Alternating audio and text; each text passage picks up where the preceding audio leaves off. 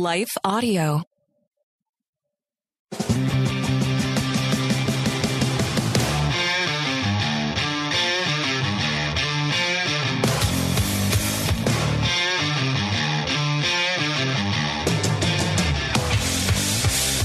Hey, welcome back to another episode of Salty Saints Podcast. I'm Zack, And I'm Randy. and we are here today uh, talking about owning your faith. Yeah. We did a how Paul deconstructed his faith a while back. Yeah, And this is more about how all of us can and should yeah. deconstruct our faith. I guess what we talked about with Paul was kind of looking into how this is actually a biblically supported concept. Um, this is more about how do you do that? Like, what does that look like? How can I do that?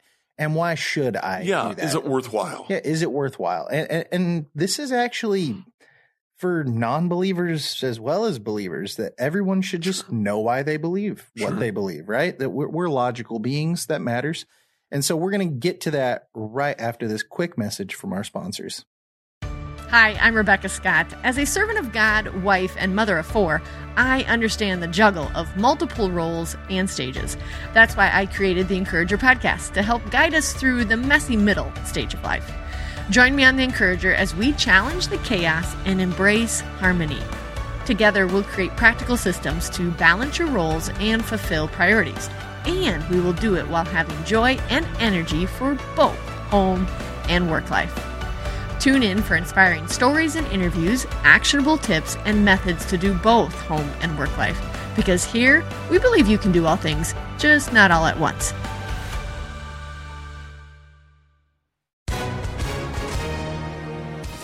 Hi, everyone. If you've been injured in an accident that was not your fault, listen up. We have legal professionals standing by to answer your questions for free. Call now and find out if you have a case and how much it's potentially worth. Call 800 497 4410.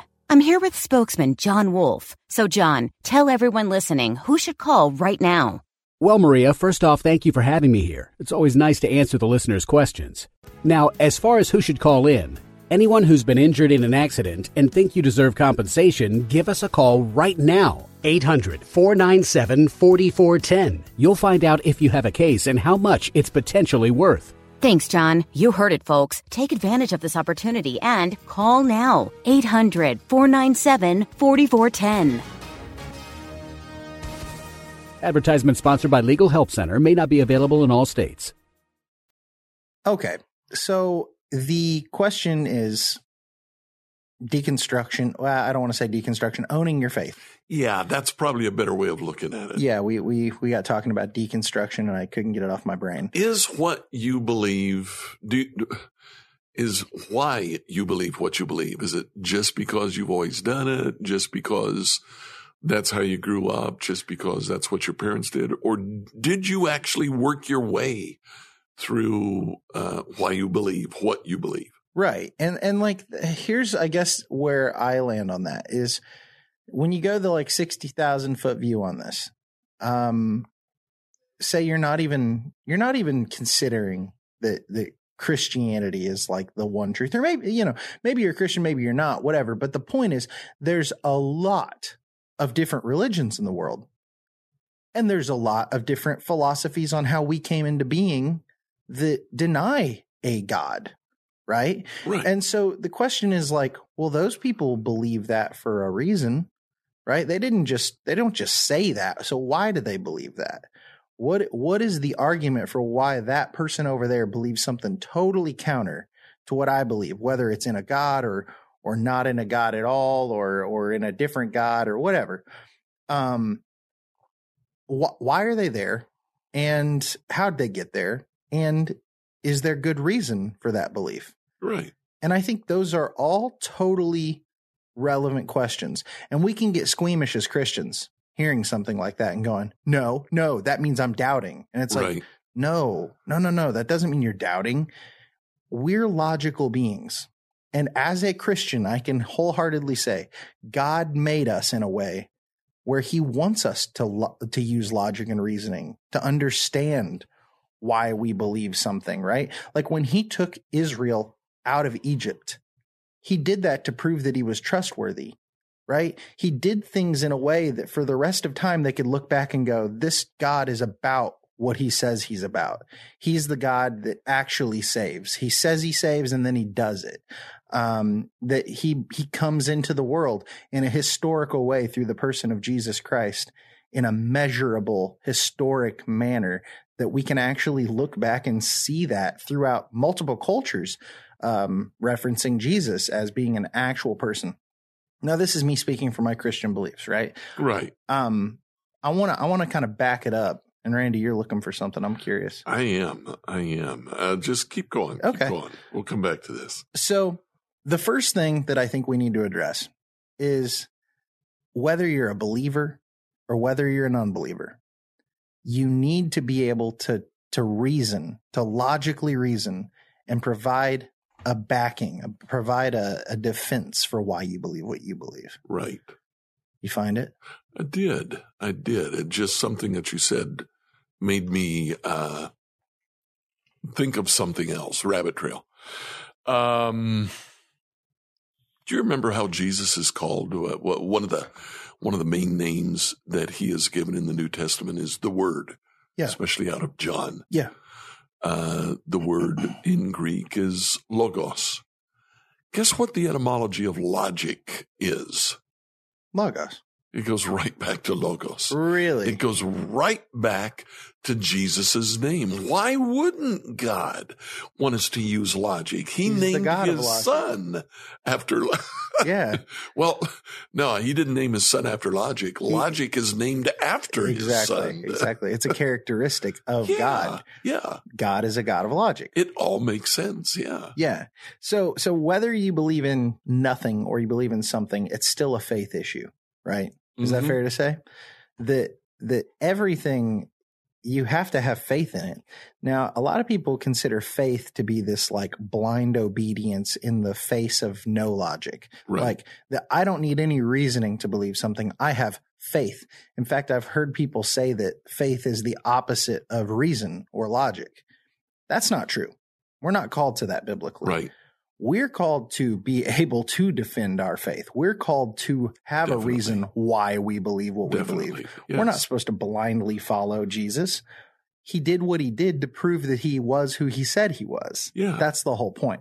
I mean, what Jesus says at the end of the book of John, when when Thomas says, uh, "I won't believe he's raised from the dead until I can put my fingers in his scars and put my hand in the in the wound in his side."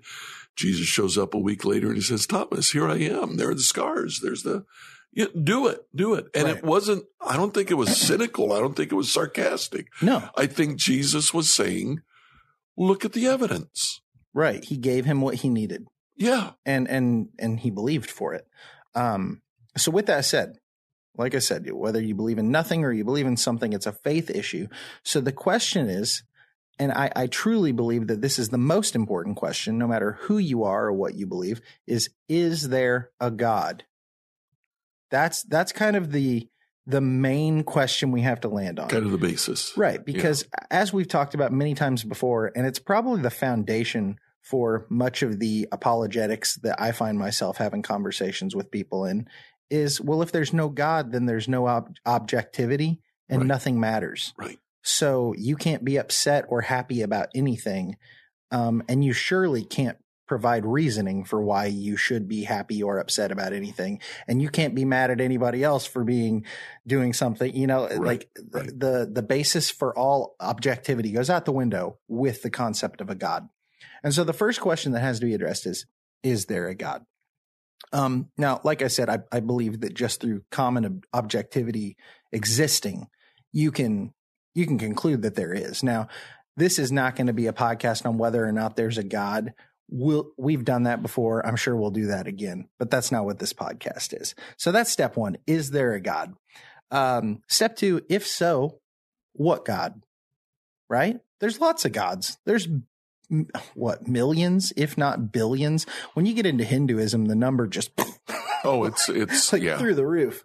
Hinduism, literally millions. yeah, I mean, it absorbs everything it touches. So Yeah. there's just tons and tons and tons of these gods from different cultures in Hinduism. Um, and so the question is, you know, what what God? You know, what how do I determine that? Well, I think that comes to the next point, which is, well, what God has evidence? Which God backs their claims, Right.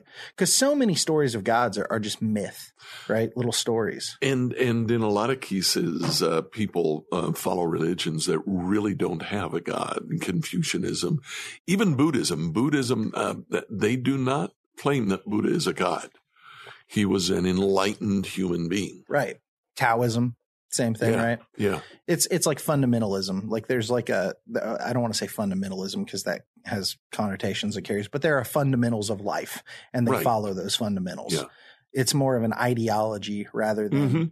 but there is still like a there's still a way There's- to it. Like and- there's a karmic system and right. And there is still a force, an entity Right. that exists. And so there. it's not that they're discounting a God. It's just not a personal God. It's an impersonal, detached, distant God that kind of exists in all of us. But that's still a God nonetheless. It's just kind of your God at that point, right? yeah, Um, so if, if there's a God, which God is it? What God backs their claims? Which God is there evidence for? We here in Western society put a lot of uh, need, necessity in evidence when we're trying to conclude something, like in a jury situation or like in a courtroom. We want to know why should I believe that? I think when you look at the the grand scheme of every god of every religion, there is only one that has provided an actual historical account, and that is Jesus. He said, This is who I am. And, and you have cross references of other religions stating, Yes, Jesus existed, even if they don't agree he's God. yeah, And so you've got these cross references of other cultures, other religions that go, yeah, there was a, you know, uh, who was it? Was it the uh, uh, Babylonian Talmud that said there was a sorcerer named Yeah. uh, Joshua, Yeah. son of Joseph, son of Joseph. Yep. performing these these miracles, you know, and it's like, look, there's your Jesus nod from the Right, Babylonian right, Talmud. you go to right. Tacitus, you go to Josephus, you look at all these extra biblical accounts, and boom, Jesus, Jesus, Jesus. Um, and so there's historical evidence for Jesus. There's, I believe it's that there's more historical evidence for Jesus than Alexander the Great. That's Probably. how often well, there, heard it. there certainly would be more for Jesus than there is for Julius Caesar. Uh, Sure. Yeah. So, so I mean, the point is, which God is real? Well, there's really only one with an actual historical account, Yeah. and that's Jesus Christ. And he claimed to be G- or he claimed to be God. Um, so the question is, well, if he's God, if Jesus really is God, well, then how can we know what he said? How do I know what he said? Well, the Bible is how we know what he said. But then that leads to the question: Well, is the Bible trustworthy? Is it a trustworthy source? Can I believe what it says? And then that kind of lands us here where it's like, well, now you got to get some skin in the game. right. Test it. Test the Bible. Test it. See if it's if it's really true. See if if the the truths that it holds don't affect the very world around you day to day. And then seek him. And the Bible promises that if you seek him, you will find him. Okay. Um, so then believe and be saved and obey him. That's the kind of overarching, that's step one for anybody trying to determine what they believe, whether you're a believer or a non-believer. Is that a fair kind of, that's, that's kind of the first chunk? Yeah, yeah. I, I'm really not sure that most people that were that that would listen to the question, uh, or or listen to the statement that you should own your own faith would necessarily go all the way back that far. I think they would start from saying, "Okay, I believe that God exists. I believe Jesus is God. What do I do now?" Right. Okay. And so I'm glad you're saying that because here's my deal. There's a lot of people who believe in Jesus today. And that's the reason why I made this step one is there are a lot of believers today that don't know why they believe in a God. And that, yeah, that's kind of the point. Part of this uh, knowing knowing what you believe, uh, part of this owning your faith, might even be being prepared to give answers for questions that you yourself don't have, but someone else might. Right.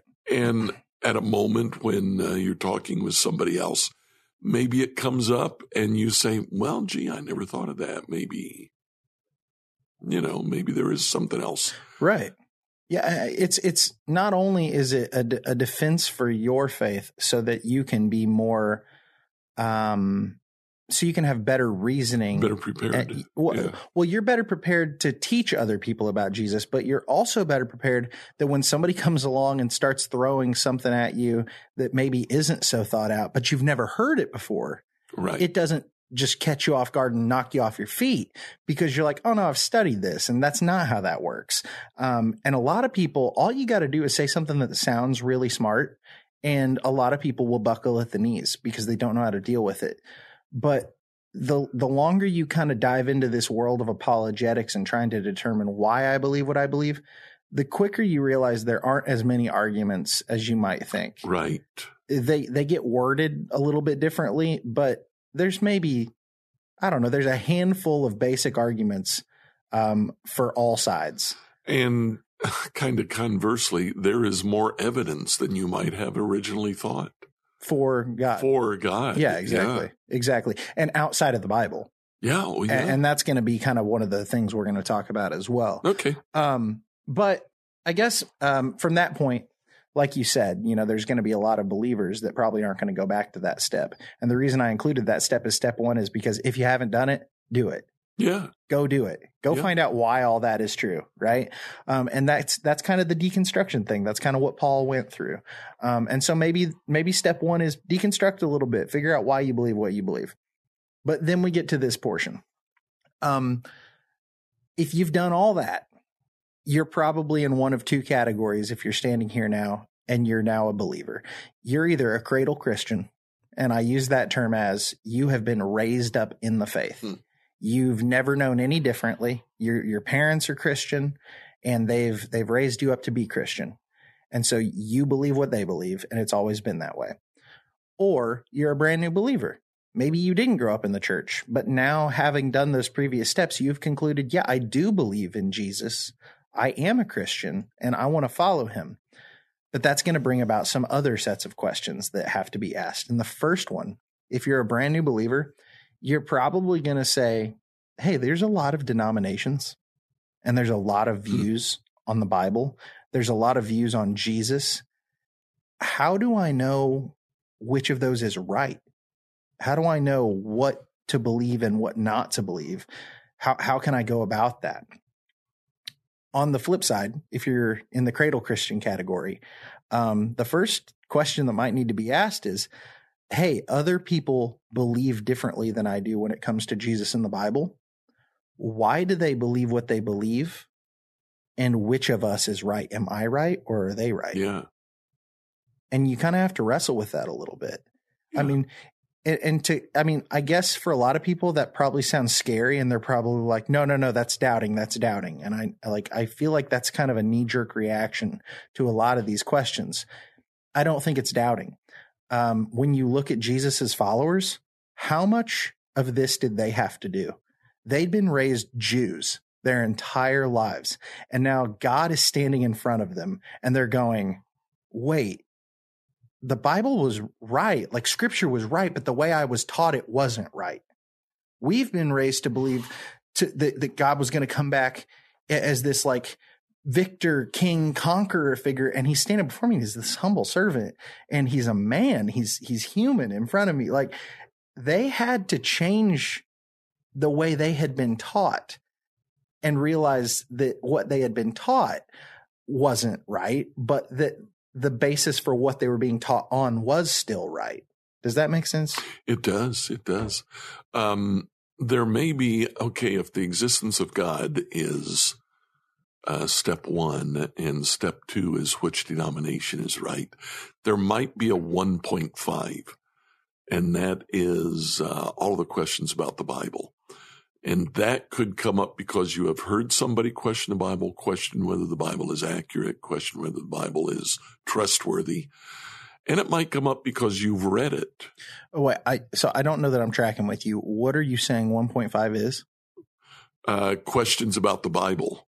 Uh, like the the accuracy of the Bible, accuracy, trustworthiness. Yeah. Right. So we lump that into the is there a God though? because Oh, we had to go through that to get to Okay. is Jesus like is it trustworthy? Okay. I hear you though, but talk Yeah. on it. Please talk on it. My point is it's in there. Yeah, I mean, uh, I I think everybody at some point has to come to a sense of okay, um, I can read scripture and I read sections here in the Old Testament that are just a little bit scary, and it doesn't sound like uh, the New Testament Jesus. New Testament Jesus says, "Love your neighbors."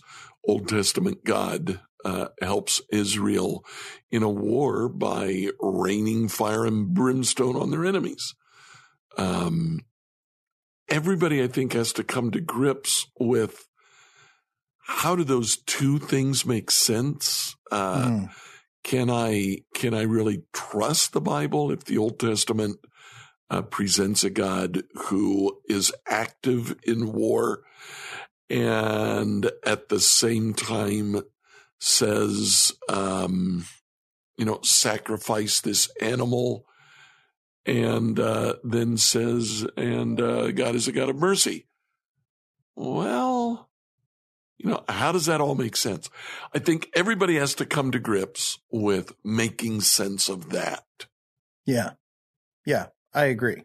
And so the step, I'm glad you kind of put this all together. You're kind of, first, you kind of drew a line back to what we'd already said about is God real? Right. But now you're saying, okay, now you really do believe this. What about scripture? Well, step two of, of this for the cradle Christian and the new believer is what does scripture say? But then more importantly, the context matters. yeah.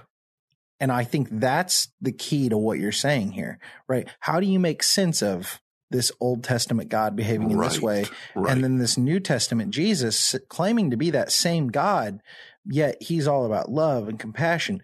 Well, you got to start digging in and saying, well, wait, is, it does this work together? Does this complement each other? right. And the more you dig, you realize, yeah, It really does. 100%. Yeah. It has to. If I understand it correctly, Right. that makes sense. Exactly. Exactly. Um, and so you've got to study scripture. What does scripture say? And the context matters. Here's why context matters. Okay. And I, I was looking for a, a good reasoning to, to kind of make this point. Um, when somebody's translating English into another language, uh, or even another language into English, English is an incredibly difficult language because so many of our words have so many different meanings for each word. Um, for instance, a word could be a verb, it could be a noun, it could be a verb phrase, it could be an idiom, it could be an adjective, an adverb, it could be a preposition, or it can be an interjection, right? Right. And so I've written down a few words here that have the most meanings in the English language. And each of these words I'm about to read can be any of those verb, noun, verb, phrase, idiom, adjective, adverb, whatever. Run has 179 different ways it's used in English. Take has 127 ways that it's used in English. Break has 123. Turn has 122. Set has 119. Go has 98. Play has 95. Cut has 93. Up has 93. And hand has 92. Those are just the most used. Those are the biggest ones. There's others with a lot of, of, of meanings as well. But the reason that kind of thing matters is like, imagine me telling my fiance, Hey, um, you know, I'm getting ready to, you know, move into your place after, after the wedding. I was thinking maybe you could paint the walls eggshell. And then I come in and it looks like somebody painted a bunch of Easter eggs that it's just like tons and tons of these fun little squiggles of pink and blue and yellow and red. Because when she heard eggshell, she thought Easter egg. Now, like, I understand that's that's a little different, but my point is context matters. Yeah. Like had I said eggshell white rather than the color of an eggshell, you know what I mean? Like Right. that can come off two different ways. Um, it's, that one's silly, but my point is we do that with scripture. I've heard stories. Uh, Jason, the worship leader here, uh, one of the pastors here at, at New Hope, uh, went to a conference and I forget what verse they used for the whole conference. And I think I've talked about this with you before, Randy I think so. but it was like it sounded like this big uplifting verse, but when you read it in the context, it was like about God destroying a nation. and so it's like, or, or I remember one uh, after 9 11, like one of our, I think it was a senator was quoted. Uh, he he was quoting a Bible verse, and it was like, "We will rise up, and we shall cut, you know, a stone slab out of the mountain, and we will make a monument, and all this." And it sounds like this big, glorious, like we will prevail. But if you read it in context, it's it's Israel shaking their fist at God mad at God. and so it's like, we have to be really careful when we think we know what a verse means. We have to read it for its full context, which means that verse, the surrounding verses, the surrounding book and then the surrounding books. That's kind of the order in which we have to look at the Bible. So we're talking here about understanding scripture. And what you're saying is that for us to really understand scripture, if this is going to be the basis for what we believe about God, what we believe about Jesus, then context matters. Right. Because most cults are formed on the twisting of scripture. Right. You know, that's just yeah. how it works. You just start cherry picking the verses you like and saying, well, this means this and this means this, and you don't read anything contextually, you can make the whole Bible mean whatever you want if that's yeah. the way you read it. What uh, are we going to talk at all about resources? Mm-hmm. You know what's really cool? Are we going to do that later? Or are we going to do that well, as we go? Well, it's actually beautiful because that's the next step. So, like, I didn't even give Randy a outline of anything I'm talking about, and it's like we're kind of synced up uh, telepathically right well, now, and I'm digging that. I think that's logical. Yes. Yeah. Which makes me feel good. Mm. I must not be an idiot. Um, study. well, I didn't say that. that remains to be determined.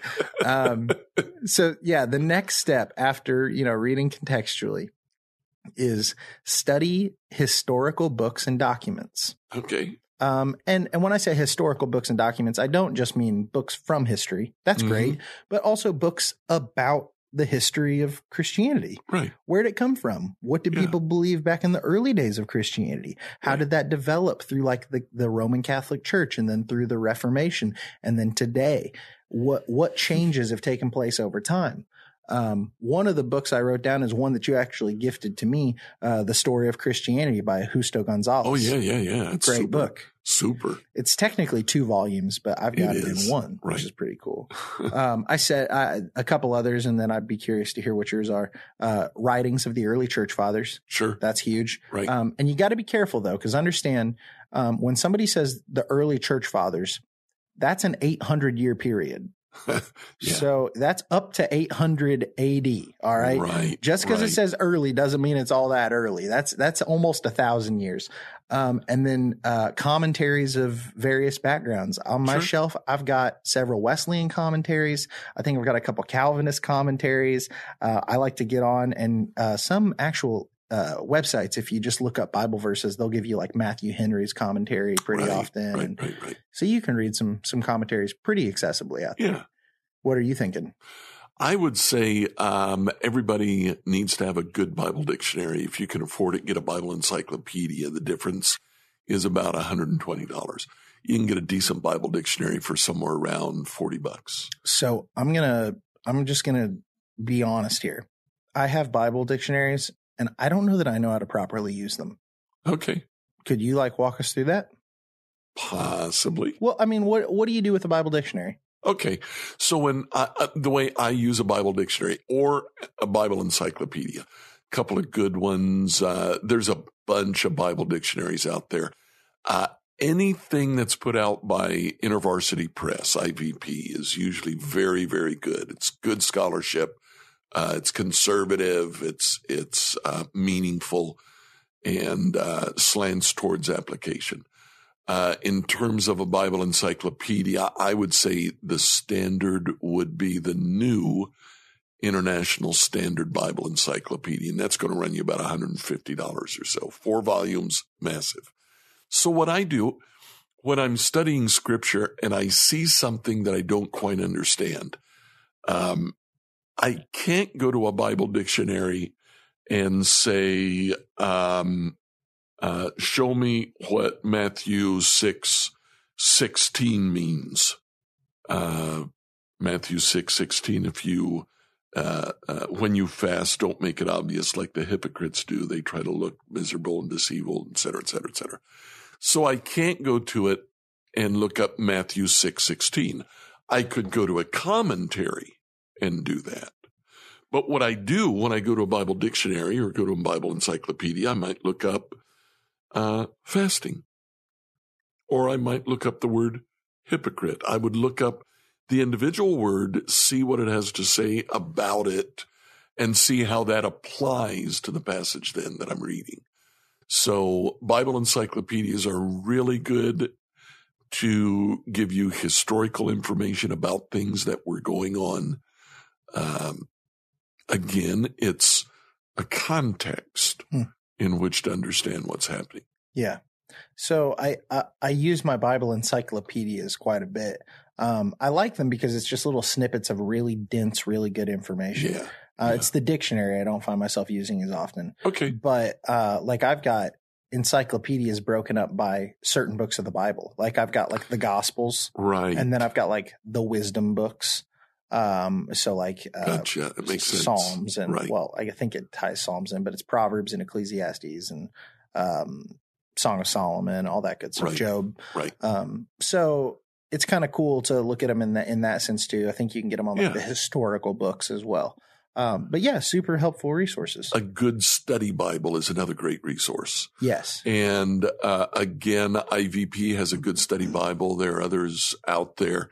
Uh, typically, what I would look for would be one in which the footnotes deal with information that you don't have from the text. Yeah, and and the other thing you got to remember too when reading a study Bible is it's somebody else's commentary. It's somebody else's discourse, their their thoughts. Um and so don't take everything as the gospel in a study Bible. Right. Some of it's suggestion, some of it's yeah, we don't really know what this means, so we think it means this. Right. But others it's like, oh, that's really good information. I'm glad that's there. Yeah. Um and so, you know, take everything with a grain of salt. Understand that these are human thoughts, you know. Right. Um, but yeah, A third type of book that I use quite a bit actually are uh, books that get at the meaning of biblical words. Now, there's a couple of them out there. Um, Dictionary of New Testament Theology is actually, uh, that's by Colin Brown. It's translation of an older German work, but he will take words, uh, kind of major words, uh, um, and he'll go into background, use in the Old Testament, use in the intertestamental period, use in the New Testament. It just really helps to understand. Uh, there are other books like Girdlestone's synonyms of the of the New Testament, uh, and I've shown you a couple of dictionaries that I use that are a little bit more technical that uh, get into the meaning of the Greek words Hmm. behind the text mentioning the Greek words behind the text. It is worthwhile as a resource in order to study scripture to make the use of uh, products that are available to us actually for free. The Blue Letter Bible yep. is one that you've talked about. Uh, logos.com, uh, free resources. Now, you can get into Logos. The way they make their money, their business model is they, they hook you with, uh, good information And free books every month. and free books. And then they can sell you Yeah. additional stuff. They make their money by selling you the additional stuff. Right. So far, I think I've spent $50, maybe $60 in Logos. And that was mostly for one book, Yeah. Dictionary of Deities and Demons. And it's an awesome book. it's, it's, it's great. I'm still reading through it. Well, It's- it's considering that the incredible. the print version of that book's like five hundred dollars. it is. It's massive. So I mean, you Yeah. you got a deal there. Is the other thing. Um, but yeah, the Logos has been awesome. Yeah. Um, and Blue Letter Bible that was actually I went to uh, Indiana Wesleyan University, and that was a big resource that they were pushing on us heavy to use all the time. And that's probably my go to if I want a quick reference on a Greek word. You uh, go to Blue Letter Bible, look up a verse if you're reading a particular verse, and on the lower left hand corner of the verse is a tab that says Tools. Click on that, and wow, what it opens up is incredible. I don't know that I've clicked the tools bar. Hold on. Oh, no, no, no, no, no, no. You have. You have. Have I? You just do it automatically. blue letter. Hold on, we are getting to the bottom of this because I don't apparently use this First website the same way you do. first time I pulled up Blue Letter Bible, I looked at it. I thought eh, it's it's the same as Bible Gateway, but then I saw this little tools button, and clicking on the tools brings up the Greek behind the verse. Okay, so you click tools and then it brings up interlinear Bibles, Exactly. cross references, document or commentaries, dictionaries, and miscellaneous. Yeah, Generally, what I do is I will click on that one verse itself, and then that'll break it up into each individual word. And so it'll say, Okay. like for instance, I'm in Matthew 1 1, which is the book of the generation of Jesus Christ, the son of David, the son of Abraham. And so it breaks it up into the book. And then it's got a, a letter there for, or Strong's dictionary letter. okay, yeah, And so it's G976. And then to the right of that, it's Biblios. And so then I can click on that Strong's number and it'll pick up, it'll pop up Biblios and it will show me, every word occurs. well, it shows me the outline of, of what that uh, word means generally and what all else it can mean. And then it shows me every place it occurs in the New Testament. What we're basically talking about here is really being serious about studying scripture. It's huge. It's more than just reading it. It's actually getting into it, trying to figure out, okay, why this word, not that word? Uh, what does this mean for me? How does this apply to right. XYZ concept? uh, it's shocking to me how often I because I listen to a lot of of debates between various religions or various denominations or whatever or or atheists and Christians debating. And it's amazing to me how often like a non-Christian will make a claim on scripture saying something. And I know to like the untrained person it would sound detrimental and huge. And I now after a few years of like digging into some of this stuff, just immediately I'm like, well, that's not what that means. And it's like their their whole argument's based on a misconception because they Yeah. haven't really Yeah. dug into it. Right. They've read the English translation Yeah. and now they've gone, oh, well, that word means this in English. So Right. obviously, like Right. for for Muslims and Christians, it obvi- it, usually comes down to, well, Jesus called himself Son of Man. Why didn't he call himself God? And it's like, well, because Son of Man is is a divine term biblically. Go back to Daniel. Exactly. Yeah. But like, but that's another instance of it. Is like if you didn't know that, Right. then you'd be like, well, yeah, why did he say that? But it's like that's nothing. That's nothing. That's debunked immediately. Yeah. You know. Like, So um, get in there. Get get into really knowing your Bible and to knowing the original languages because that is huge when it comes to really knowing what it said versus a Yes, translation of what That's it said. That's right. That's right. Um. So, uh, did you have any more? No. Okay. Well, uh, yeah, there's a lot of other resources out there, but Yeah. those are the biggies. Hey, um, you mentioned commentaries. Let me just give a plug for finding a decent commentary. Okay. If you go to scripture and you make a list of questions based on the scripture that you're studying, say, I want to get a good commentary on Romans. So I go to Romans 3 and, uh, I look at a passage and I just start writing down the questions that I get. Take those questions to the commentary. If you can find a commentary that answers your questions, buy it. Yeah. That's a good Well, commentary. it, Typically what you find is somebody answering a different set of questions. It may be interesting, but it's not what you're really looking for. and that's happened to me time and time again. That I'll I'll crack open a commentary, like looking for some line of thought that they aren't even on the same page as me. Exactly. Um, but that's okay. Like they're probably still right. Yeah. Or that you know they may be. I don't know. But you know, most commentaries are written in a specific time for a specific purpose. right. Uh, times change. Yeah. So uh, find the one that speaks to you today. Well, and there's multiple ways of looking at most verses of the Bible. They interconnect with other verses in a lot of ways, and Right. so you kind of have to. It'd be hard to tackle all of them. I uh, w- one of the things that I've done as I've worked my way through commentaries is I've found certain authors that, in my mind, just really uh, speak to me, uh, really answer the questions that I have. Yeah. People like N.T. Wright, Yeah. people like Ben Witherington III, and uh, actually an older one, about a hundred years old now, uh, Joachim Jeremias. Um, I think is just awesome. his understanding of uh, the Jewish mindset in the New Testament is fantastic. Okay, cool. Um, yeah, so there's a bunch of resources for you. Study the historical books and documents about the Bible, and then all sorts of resources, all sorts of resources. Um, the next step is to recognize if it's not orthodoxy, if it's not in line with what the majority of Christians have believed for the majority of history, it's probably not Christianity.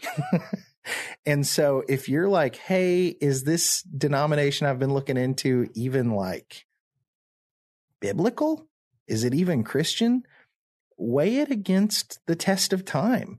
The yeah. thing is, you can look back through the Christianity, like the history of Christianity, and see Christians have generally always agreed that, and I'm talking like the vast majority of Christians, and when I say this, when you're gonna be like, oh, all Christians, um, that that God is a Trinitarian being, that God exists as Father, Son, and Holy Spirit. Um, so today you see like non uh, Trinitarian denominations. Right. That's not orthodoxy. Right. Right. That doesn't jive with Christianity because it's a new claim and it's a baseless claim. And it doesn't fit with the entire history of what Christianity is taught. So it's like ever, all the cards are stacked against that concept. Mm-hmm. Yet people will still lean into it. And so we as Christians have to dismiss that one. Like that's not right. That is, that's heresy because they've changed who Jesus is and they've changed how salvation works. Right. And that's generally what orthodoxy boils down to. Does somebody change who Jesus is? Does somebody change what Jesus did? Does somebody change how we're saved? Now you're getting into heresies. And so I think the best way to determine those is one, read your Bible, but two, look at the history of the church. What has everybody always believed about salvation, about Christ, who he is, how salvation's attained?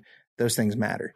Now, I think that merits a little bit of discussion here because uh, what we're not saying is that uh, what has been always shall be. No, uh, it's, no. It's it's if that's the that. case, Jesus would have been null and void, right? Because they hadn't been teaching his way of teaching, right? Ever, right, right. Uh, what what we are saying is history matters, right? Um, we're not. We we don't exist in a vacuum. We exist as a product of a long line of Christians. The more we understand about what our uh, uh, Christian forefathers truly believed and mm-hmm. truly said, yeah, uh, the better it'll be, because they were right about right. a lot of things. Now times change, sure, and because times change, uh, some of the questions that we bring to Scripture might change, right.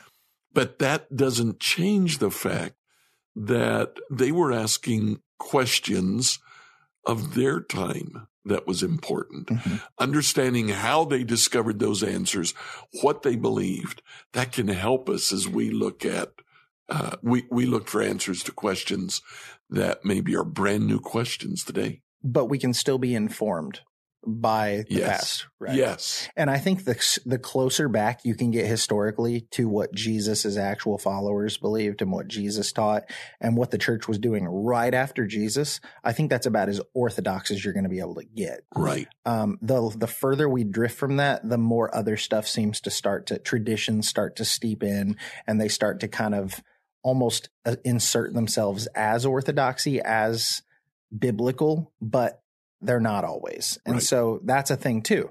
Um, so, you know, I, as a, as a Protestant, I can look at a lot of what the Catholic Church taught for hundreds and hundreds of years, um, and disagree with tons of it.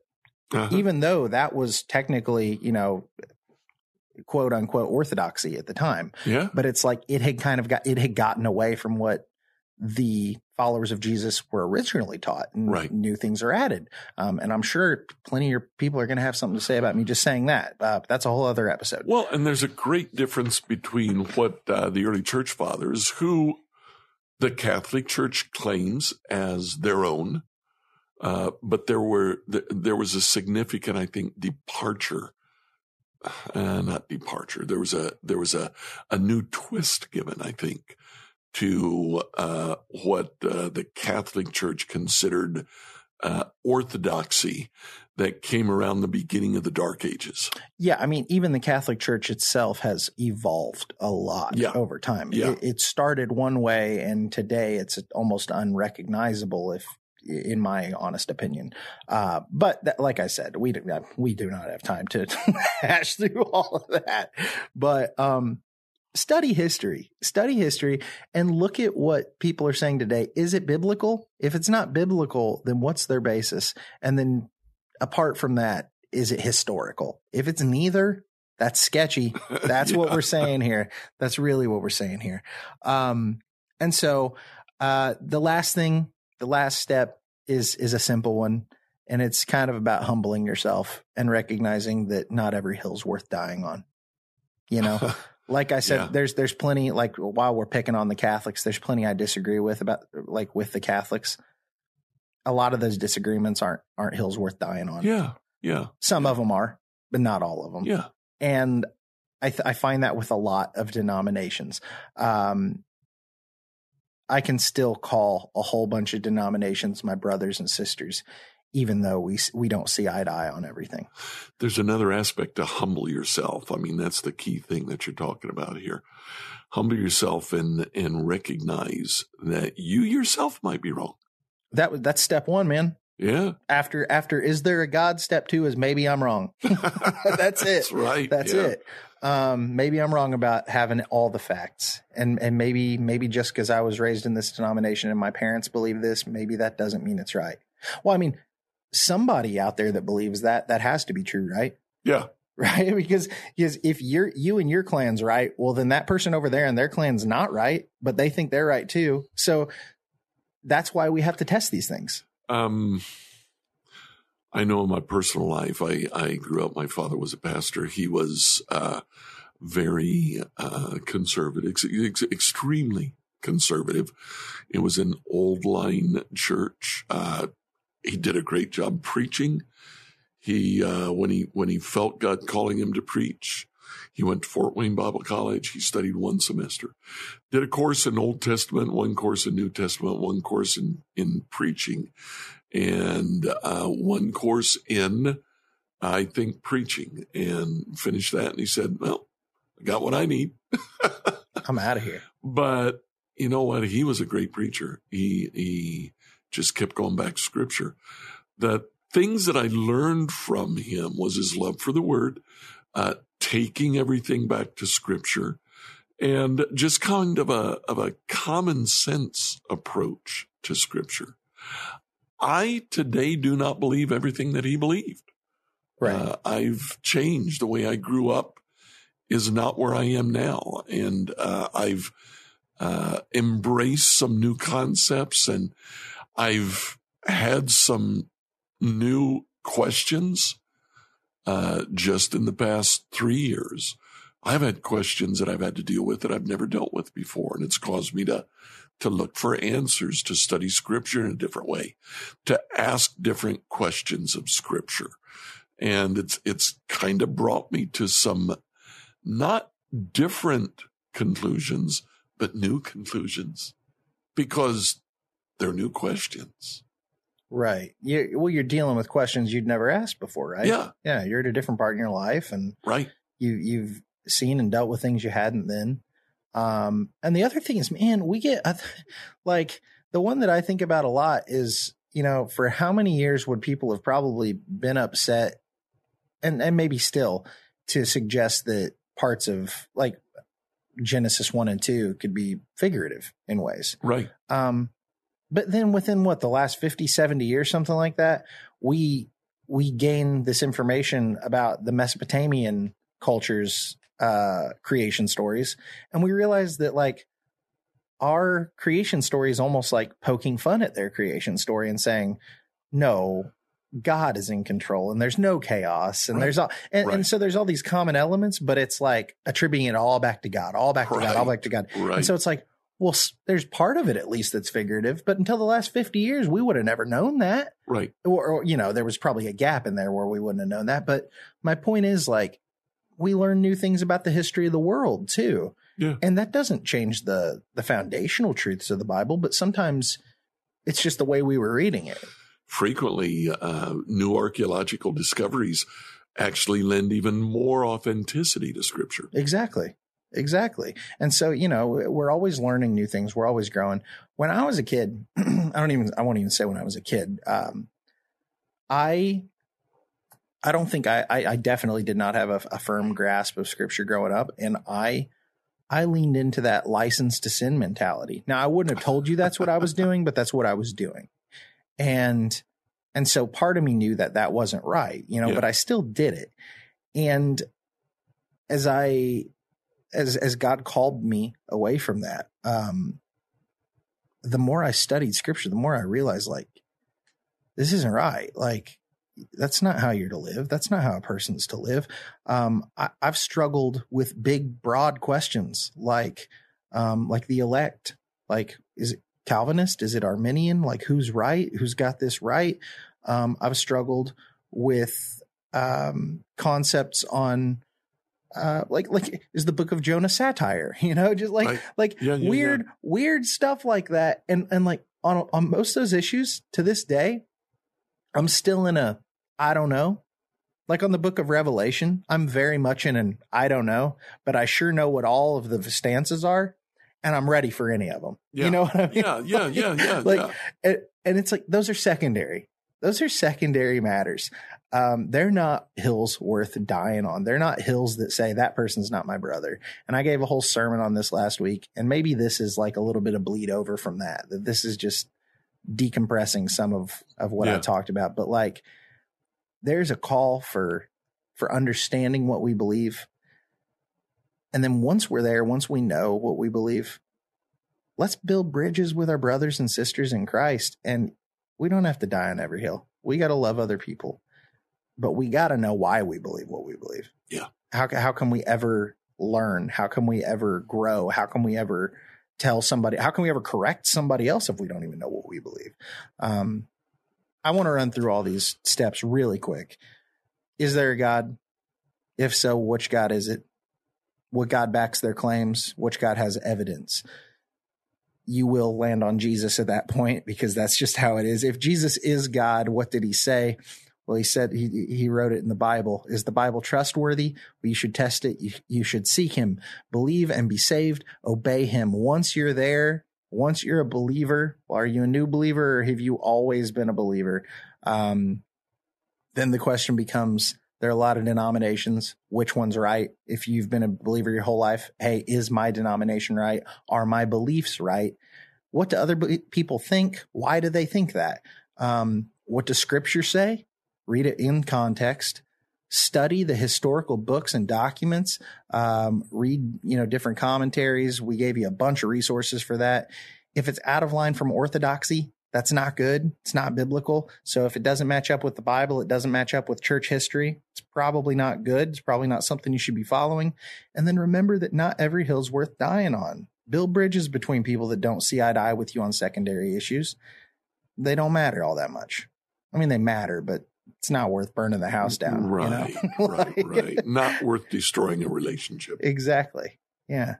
So you got anything else there, Randy? Uh, just one other thing. There time from time to time I'll look at scripture and compare it with other points, and I end up with questions.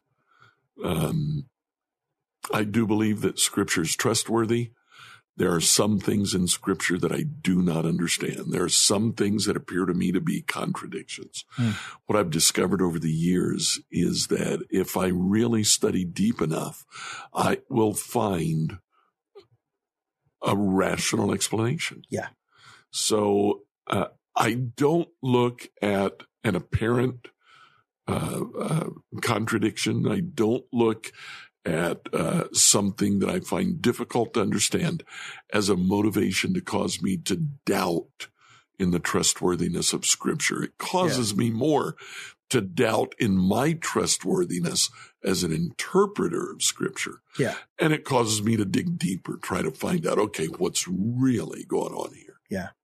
Used to when I would run into those difficult passages, I would it would be like earth shattering when I'd hit it. And I would be like, oh my gosh, does it all hinge on this? Right. Does it all fall apart? And it's like so many years into just finding a rational answer over and over and over again and going, oh, it's nothing. Oh, it's nothing. Oh, it's nothing. Now I run into those and I'm like, okay, so this should freak me out. But I also know that I'm stupid. And so I'm going to dig on this for a while and it's not going to mean what I think it means. And I kind of start there. Go in stupid, man. Go Yeah. in stupid. It's okay to go in stupid. I look at this and I say, I don't understand this. So it's probably not scripture's fault. Right. Michael Heiser's got an awesome quote. It's probably the most quotable thing he says because everything else he says is so heady and I can never like I gotta I gotta take like an hour to figure out where he's at. But uh he says, if it's weird, it's probably important. And I like that. yeah. I think that's Yep, good. yep. And, and you know what? That causes you to go, okay, this is weird. I don't get it. I'm gonna study I need to study this. Yeah. I like that. That takes time though. Yeah. It takes does. It dedication. does. And so nothing we're asking you to do, to do today is easy. The easiest thing for you to do is to have shut this podcast off and not even be hearing me say this right now. And for those of you that have done that, I'm sorry, you're missing out. We're great. But um to the rest of you, um Congratulations. You Push- made it through. push through. Push through that comfort that that's calling you to just yeah. believe because everybody's told you that's what's right. Right. Right. That's not what we're called to do. And you know that. We know that. We should know why we believe what we believe. And uh, we hope that we can, we've helped you in that in some capacity. Um, we're no geniuses, but uh, I think these are tried and true. And so I hope they help you out. so. And if you hate everything I said, let me know. But blame it on Randy. Put it in the comments. Put it in the There you comments. go. Or you, you can go. email us at uh, saltysaints at becomehope.com or questions at becomehope.com. Uh, make sure to check out our partners over at Life Audio. They got lots of cool uh, stuff for you to check out over there. Lots of cool podcasts on parenting and studying your Bible, all, all sorts of things. Uh, get over there, check them out. And until next time, stay salty. Are you concerned about tensions in the Middle East? Do you wonder where we're currently at in the biblical timeline? Are we really in the last days? Hi, everyone. I'm Dr. Carl Moeller with the Inside the Epicenter podcast. Every week, my co host, best selling author Joel Rosenberg, and I answer those questions and more. You'll hear inside knowledge of our meetings with leaders at the highest levels of government in the U.S., Israel, and the Middle East equipping you to filter the news with biblically sound insights. Find Inside the Epicenter on your favorite podcast app or go to joshuafund.com to listen and subscribe.